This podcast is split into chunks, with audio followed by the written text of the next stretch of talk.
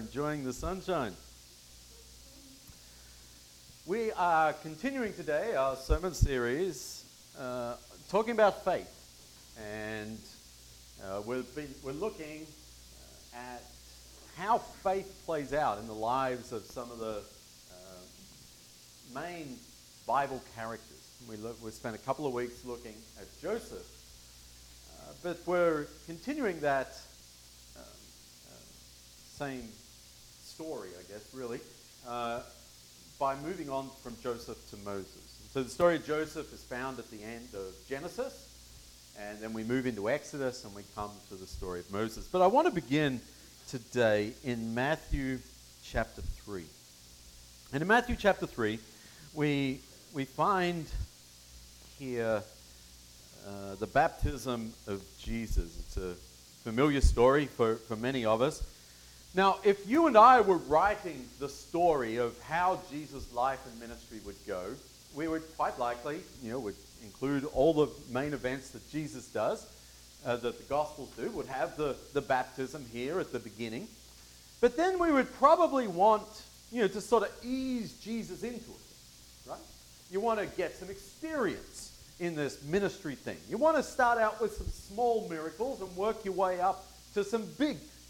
You know, start with curing Johnny's common cold, and then later on help the lame man to walk. Um, and, and, you would get some experience. Your teaching would start off with simple things, and it would get to, and maybe there'd be a big crisis halfway through uh, that Jesus would have to overcome before things started going downhill and getting uh, to the to the cross, and then uphill as he gets to the empty tomb. So that's perhaps how we would write the story. That seems to be how most uh, stories, novels, fictions, movies run. Okay, they start out, they introduce the person, they get it underway, and, uh, and, and they get your training, and uh, then something happens. But that's not what happens with Jesus. Jesus was baptized, and his ministry, his acceptance of his ministry begins with firewood. It begins with the Holy Spirit being poured out from heaven, coming down and descending upon him like a dove. And then there's this voice from heaven. And, and the voice is God the Father affirming his faith in Jesus. That, that Jesus is going to be equipped and able to carry out everything that lays, lies ahead of him. And then in chapter 4 and verse 1, this same Holy Spirit that has just descended upon him led him into the wilderness to be tempted by the devil. You're like, whoa, whoa, that's not why he got baptized. Like, what are we doing here, right? You get baptized and then you get led into, like this is, I'm signing up for my new job, and all of a sudden you've got the biggest account at the company. You know, you, you're a first year teacher, you get the worst classroom in the school. You know, like you, you get baptized and you're one on one, mano on mano, with the devil himself out in the wilderness. You're like, who wrote this story? We read in verse 2 After fasting 40 days and 40 nights, he was hungry. That'll do it. The tempter came to him and said, If you are the Son of God, tell these stones to become bread. Jesus answered, It is written, Man shall not live on bread alone, but on every word that comes from the mouth of God. Then the devil took him to the holy city and had him stand on the highest point of the temple. If you are the Son of God, he said, throw yourself down. For it is written, He will command His angels concerning you, and they will lift you up in their hands, so that you will not strike your foot against a stone, basically, so you'll not even stub your toe. Jesus answered, It is also written, Do not put the Lord your God to the test. Again, the devil took him to a very high mountain and showed him all the kingdoms of the world and their splendor. All this I will give you, he said, if you will bow down and worship me. Jesus said to him, Away from me, Satan. For it is written, Worship the Lord your God and serve him only. Then the devil left him, and angels came and attended him. Now, I don't want to focus today on the details of Jesus' temptation. There's a lot there that we could talk about uh, with that. But what I want to just highlight is the way that Jesus responds to the temptations. He, when tempted by the devil, he quotes Scripture. He responds by quoting firstly Deuteronomy chapter 8 and verse 3, and then Deuteronomy chapter 6 and verse 16, and finally Deuteronomy chapter 6 and verse 13. And a lot of people have speculated that Jesus quotes these verses, and they're from just like all in a little cluster there, aren't they? Chapter 8 and chapter 6 of Deuteronomy. That perhaps during Jesus' 40 days of fasting in the wilderness, that he spent time meditating on the story of Israel's 40 years wandering in the wilderness. After all, in a sense, he was reenacting this story of Israel. Just as Israel passed through the waters of the Red Sea, Jesus passed through the waters of baptism. They both then head to the wilderness where they encounter difficulties and struggles and temptations. But Israel, time and again, gave in to those temptations. Time and again, Israel said, uh uh-uh, uh who is this God? We, we like this golden calf over here. Uh, we're hungry. God's forgotten about us. Hey, how about we go back to Egypt, everyone? About face. Jesus says, no. He doesn't give in to the temptation. He sort of redeems that experience uh, of the Israelites in the wilderness. And um, what's interesting is that he does so by actually going back to the words written by those Israelites in the wilderness. The words spoken to those Israelites in the wilderness. So he's saying, this is how you do it, in a sense. And, and saying, this is how you withstand the temptations of the desert uh, of the, the devil when you're, you're tempted. In one sense, Jesus was alone in the wilderness. But in another sense, he had been led there by the Holy Spirit. And the Holy Spirit didn't just drop him off at the door of the wilderness and wave goodbye. The Holy Spirit was there with him in the wilderness. Uh, in his fasting for 40 days and nights, he's um, praying Right? Fasting is always accompanied by prayer. He's talking to God. It's the same God the Father who, at, the, at his baptism, uh, affirms his relationship. This is my Son whom I love. With him I am well pleased. Now, that puts a lot of pressure on you to live up to it, and there could be doubts, and there could be, you know, that could bring its own set of, of struggles with it. But ultimately, it's a statement of affirmation that, that God loves Jesus. Regardless of what he's going through, God loves him. And that he's pleased with him. And that the people around him should listen to him. And then Jesus also had the scriptures that he'd been meditating upon. Scriptures that he'd learnt, perhaps that he'd even memorized. Right? Think about that. Memorize the first five books of the Old Testament. You got five verses that you've memorized? He'd, likely, he had those first five books down. So he could sit out there in the wilderness and meditate upon it. That's why they come to, I think, they, they come to um, mind so readily when he faces temptation.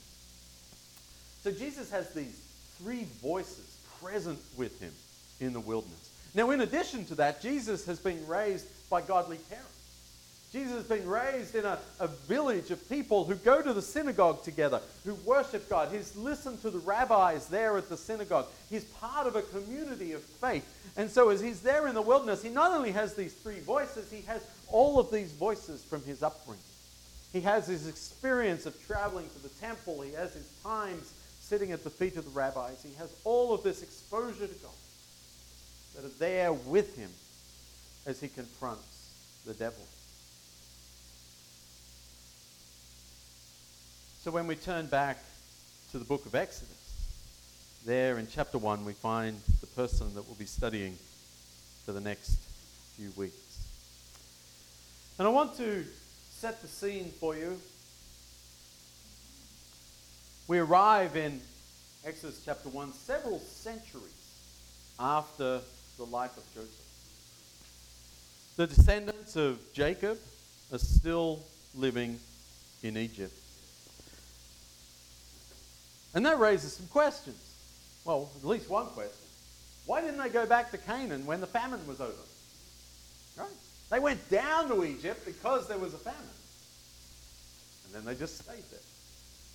Why didn't they go back?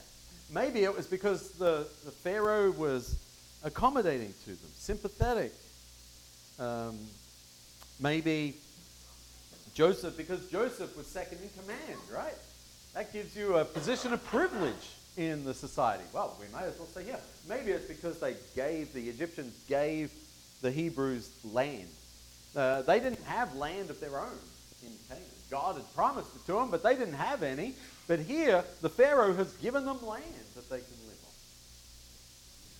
Whatever the specific reason, in any case, life was good in Egypt. So they stayed there. Now, after a couple of centuries, though, things change. Right? You notice that? You know, every couple of centuries, things change. Um, eventually, a new Pharaoh came to power. We don't know exactly which Pharaoh because the Bible never gives the Pharaoh a name except Pharaoh, which is kind of just like saying the king. It's much more helpful if you say King George or King Henry or you know, whatever it might be, King Ferdinand, but they don't give us the name of the Pharaoh, it's just Pharaoh.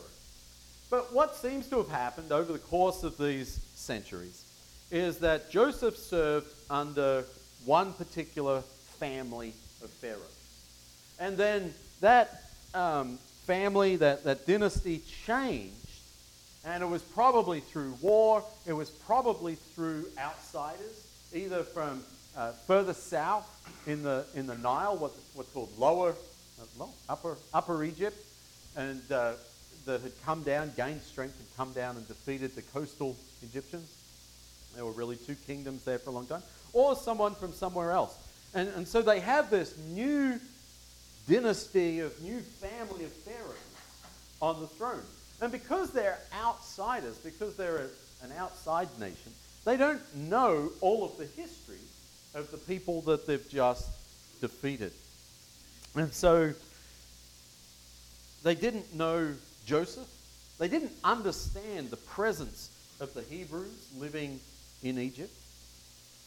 The Pharaoh recognized that they weren't Egyptian, and he saw them as a possible threat uh, to his throne. And so he did what any good leader of the time does enslaved them. We read this in Exodus chapter 1, and I'm going to start in verse 8. Then the new king, to whom Joseph meant nothing, came to power in Egypt. Look, he said to his people, the Israelites have become far too numerous for us. Come, we must deal shrewdly with them, or they will become even more numerous. And if war breaks out, we'll join our enemies, fight against us, and leave the country. So they put slave masters over them to oppress them with forced labor. And they built Pithom and Ramses as store cities for Pharaoh. Enslaving them wasn't enough. They continued to grow in size and population. And the Pharaoh's paranoia about the Hebrews led to him ordering the midwives to kill all the male babies um, the, that were born to the Hebrews. Uh, this would weaken them in, not immediately, but in the years to come. And then when the midwives refused to do that, he just ordered his soldiers, all his people, that at any time a Hebrew boy was born, that they should throw that child into the Nile. This is the circumstances into which Moses is born his mother and his sister come up with a scheme to have him adopted by a princess to save his life. They're desperate. And they say, We know that this daughter of Pharaoh comes to the river and bathes re- regularly. And so when he's three months old, they put him in a basket and place him in the river. Now, I don't know about you, but I always pictured him sort of like drifting down the river, you know, out there in the middle with all the boats and the traffic and everything going on. But probably they just put him next to the bank, right at the place where they knew that uh, the princess would come to, to bathe. Being a three month old baby, he makes some noise, and the princess investigates. She discovers the baby, recognizes that it's a Hebrew, but is moved by the sight of that infant. The, um, there just happens to be a Hebrew girl there who offers to find a nurse for the princess, for the baby, for the princess. And she says, That'd be great. The, uh, the girl, who is Moses' sister, uh, runs off to find this nurse, and who happens to be her and Moses' mother. Uh, the, the mother comes then, and the princess comes to an arrangement. She says, Sure, you take this child, this random child, she plays along with it, I think. You take this random child that I've discovered, and you nurse it. And, uh, and then when it's weaned, uh, he can come to the palace with me, and that's what happened. And so Moses grew up in his family home for a period of some years. But he wasn't very old when he was taken to the palace and adopted by uh, Pharaoh's daughter. And so he spends his formative years growing up in the royal palace. He would have gone to the Egyptian royal school and being taken to the Egyptian royal temples uh, at times of festivals and uh, for just religious events that took place. He would have been educated in um, Egyptian mythology, Egyptian gods, and, and how the crops and the plantings and the seasons are related to the stories that are taking place in the uh, Egyptian pantheon. And so, for the next several decades, we're not sure how long, but it wasn't just a couple of years, it was decades. Moses lived in that palace. To all appearances, Moses was an Egyptian. And then one day, while he's out watching the Hebrew slaves working, he saw an Egyptian building, beating a Hebrew. And he intervenes. Something stirred within him. All of a sudden, he's not an Egyptian, even though he looks it and everyone thinks of him as one. All of a sudden, he says, That's one of my people that you're beating. And, and so he intervenes, but he intervenes violently and to the point of killing the Egyptian. The next day, he's made to realize that he'd been seen. There were witnesses. Pharaoh even learns about it. And Moses flees for the wilderness. Now, we usually think of Moses as a great man of faith, the leader of God's people, who, when the people rebelled, Moses stood firm. And that is a true and accurate description when we view Moses' life as a whole. But here at the start of his life, we don't find any mention of Yahweh. Moses seems oblivious to the presence of God. He lives his life by his own rules. He sees a problem, he kills a man, he runs for his life. There's no prayer, there's no discernment, there's no you know, sort of conversation as Moses looks out and says, Hey, my people, the Hebrews, are being enslaved, are being mistreated, are being oppressed, are being murdered. Uh, God, we need to figure out what to do about this. God, how can you use me? I'm going to make myself available, God. I'm an insider in the palace. Does that give me influence? Can we do something? God, what's your plan? Can you show that to me? Do you have a word for me? Do you have a dream? Do you have a prophet? Instead, Moses says, I know what I'll do. Well, I don't think he really said. I think he just acted on impulse. But he said, I'll kill someone. And then I'll run. God has nothing to do. with it. Moses doesn't seem to consult God about where he should run. He just runs. And he arrives in Midian. And when he gets to Midian, he meets some people there. Midian is a desert kind of area. The, the people are nomadic. Um, and he, but he meets this family and eventually marries a daughter of the priest of Midian. You go, oh, married into a religious family. And it's true. But we're not, we don't know anything about how that guy was a priest. Did he know Yahweh? Was he a priest of Israel's God? Unlikely. In all likelihood, his priest of the Midianite God or idol or shrine. And, and so this is the family that Moses marries in. And he lives there. Again, we don't know how long, but let's presume some decades. When Moses returns to Egypt, he's going to be 80 years old. So, however you divide the time in the palace and the time in Midian, it's decades in either place. And so, in chapter 3 of Exodus, God reveals himself to Moses in a burning bush. And in chapter 3 and verse 6, we read there that God said, I am the God of your father, the God of Abraham, the God of Isaac, and the God of Jacob. At this, Moses hid his face because he was afraid to look at God. So God needed to introduce himself here. God couldn't just come and say, Hey, Moses, it's God here. He had to say, let me tell you which God I am, Moses. I'm not the Egyptian God. I'm not the Midianite God. I'm the God of Abraham, Isaac, Jacob, and God of your father. And we're told then that, that Moses falls on his face. And I'm not sure if it's because he recognizes the, who this God is, or if it's just because he was looking at a bush that was on fire, but the leaves weren't being consumed, and there was a voice coming out of the bush.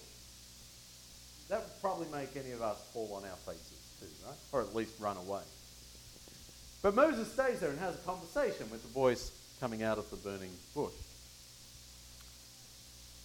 In verse 13, though, Moses asks, he says, Suppose I go back to the Israelites in Egypt, and I say to them, The God of your fathers has sent me to you. And they ask, What is his name? What shall I tell them? Moses' relationship with Yahweh is so tenuous that he's like, I don't even know your name, God. like, what if they give me a quiz? What if I go back to the Hebrews and I say, hey, your God has told me you need to do this? And they say, okay, we don't know you. What do you know about us? Tell us. What's the name of this God? He's like, uh, God? yeah. And, and so God says, no, I'll, I'll tell you what my name is. And for the first time, God gives a name that he can be called by. And that's where we get the uh, name Yahweh. God said to Moses, I am who I am. This is what you are to say to the Israelites I am has sent me to you. But my point is really that Moses just didn't know God. There's no doubt in this story that God is at work, right? When you read Genesis 1, we see how Moses' life is preserved, and we say, oh, God is at work. When we, we see how he escaped from Pharaoh out into the wilderness, we say, you know, God is saving him. God allowed him to get away. God gave him an education in the palace. Uh, God allowed him to survive in the wilderness, to be integrated into this family um, in, in cha- the end of chapter 2, the, the author specifically tells us that God is present. It says in verse 23 During that long period, the king of Egypt died while Moses is in Midian. The Israelites groaned in their slavery and cried out, and their cry for help because of their slavery went up to God. God heard their groaning, and he remembered his covenant with Abraham, with Isaac, and with Jacob. So God looked on the Israelites and was concerned about them. You see, the author tells us that God is at work. But Moses knows nothing about it until he reaches that bush. Excuse me. But this is the person that God is going to use to free Israel from Egypt, to free Israel from the, the most powerful nation on the planet at that point in time. God is going to use this person who doesn't even know his name. He says, We're going to do great things together. Now, I want you to compare him for a moment, if you will, to Jesus. Remember all the things we said about Jesus that he had supporting him when he was in the wilderness with the devil? Well, now Moses has no identity or, or a very mixed up sense of identity. Is he Egyptian? Is he Midianite?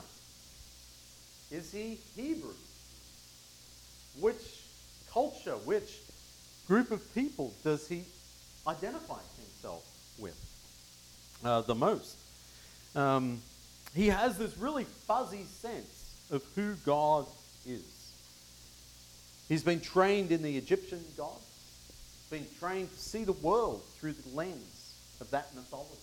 But then he's also learned all about the Midianite gods, right? Because he's married to a priest of Midian.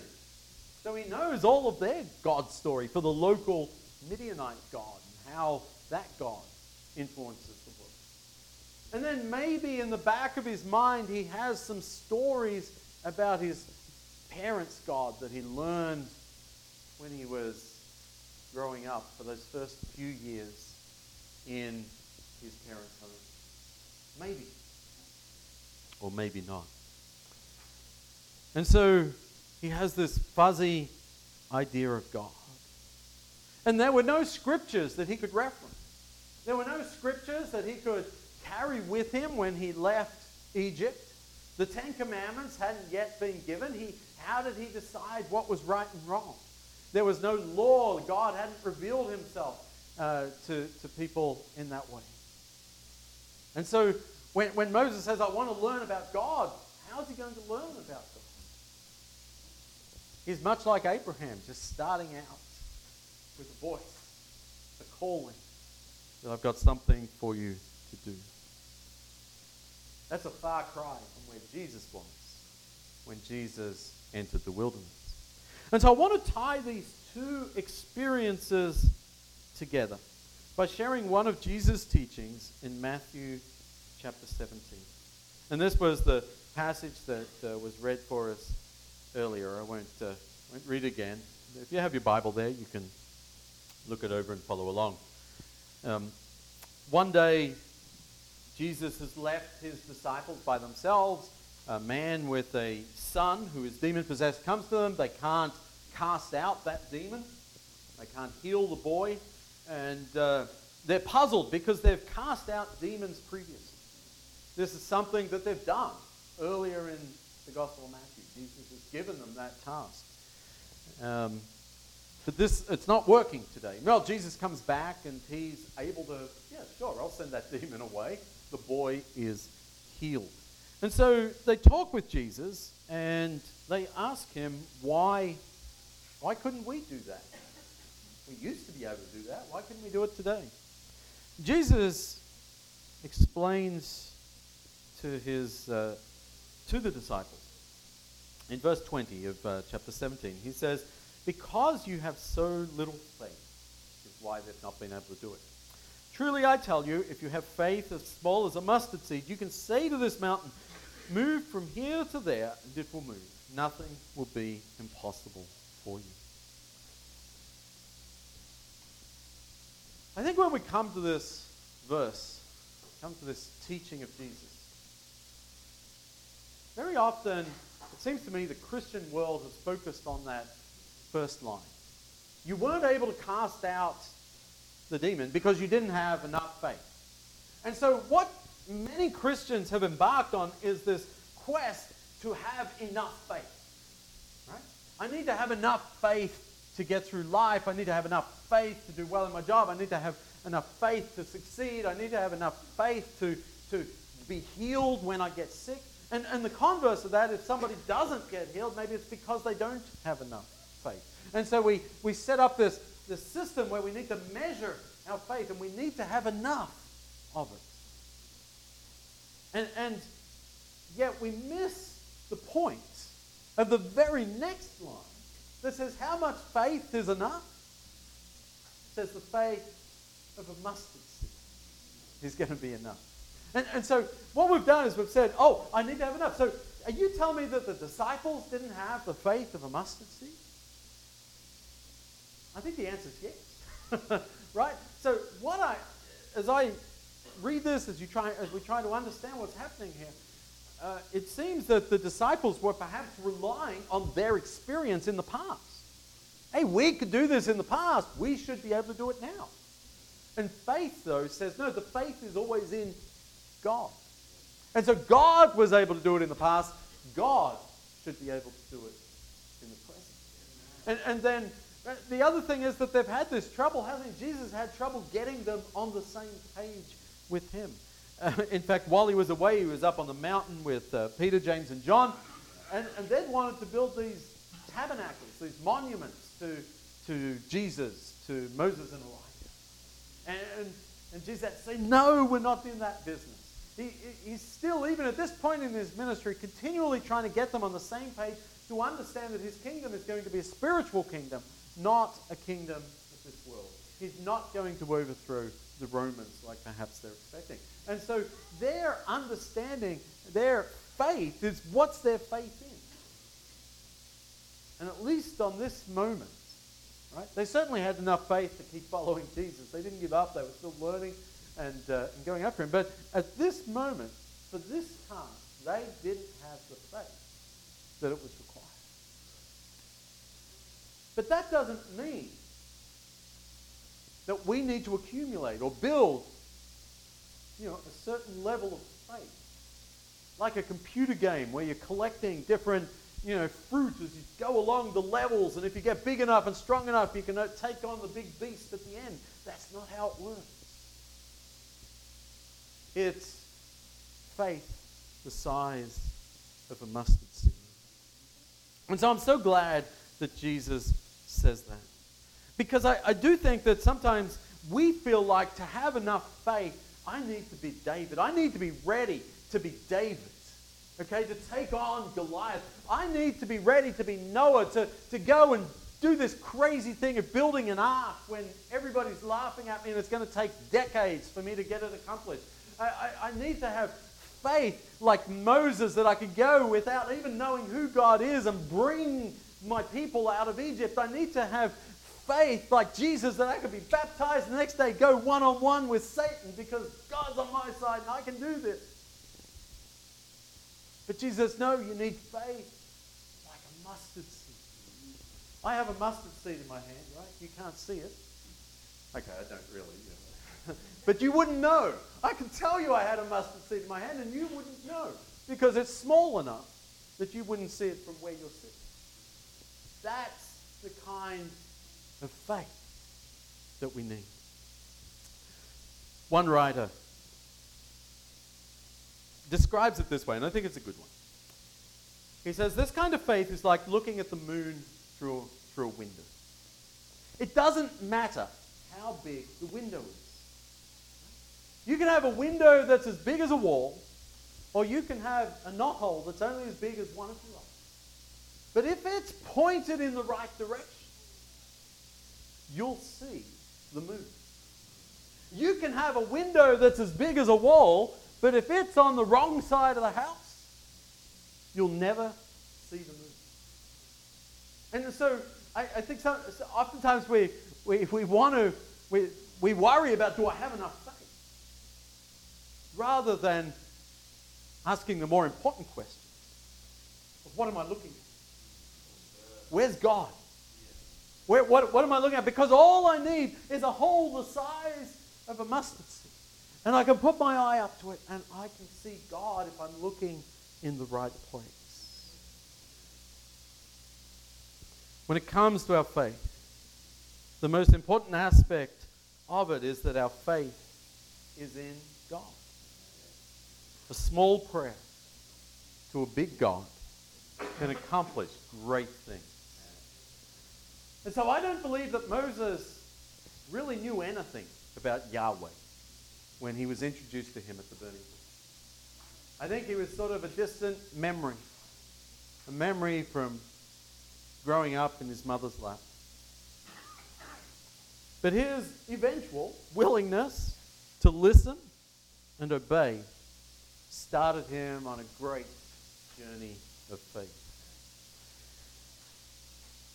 And so I just want to encourage us that for those times where we say, you know, I don't know what I believe about God, I don't know what I believe about life, I don't understand this or that about God, I've got all these questions, these struggles, these things that don't seem right in the world, then, you know, don't give up. Don't give up. Because that's not um, faith. We're, we're not required to have all those answers. Having faith is not the same as having all the answers. Having faith is saying, I've got all these questions, and here's where I'm looking for my answers. It may take time, may take years, may take a lot of learning, a lot of study, but this is where I'm looking for answers. I'm going to look and listen and talk to God. And who knows what God has in store for you? Maybe you're about to start out on a great journey of faith. And you can't imagine the journey, the path, or the destination. But it begins with a mustard.